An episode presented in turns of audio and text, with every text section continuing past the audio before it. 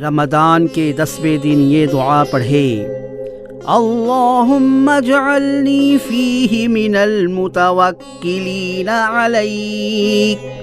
واجعلنی فیہ من الفائزین لدیک۔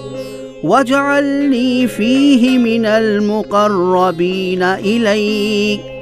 بإحسانك يا غاية الطالبين ترجمہ۔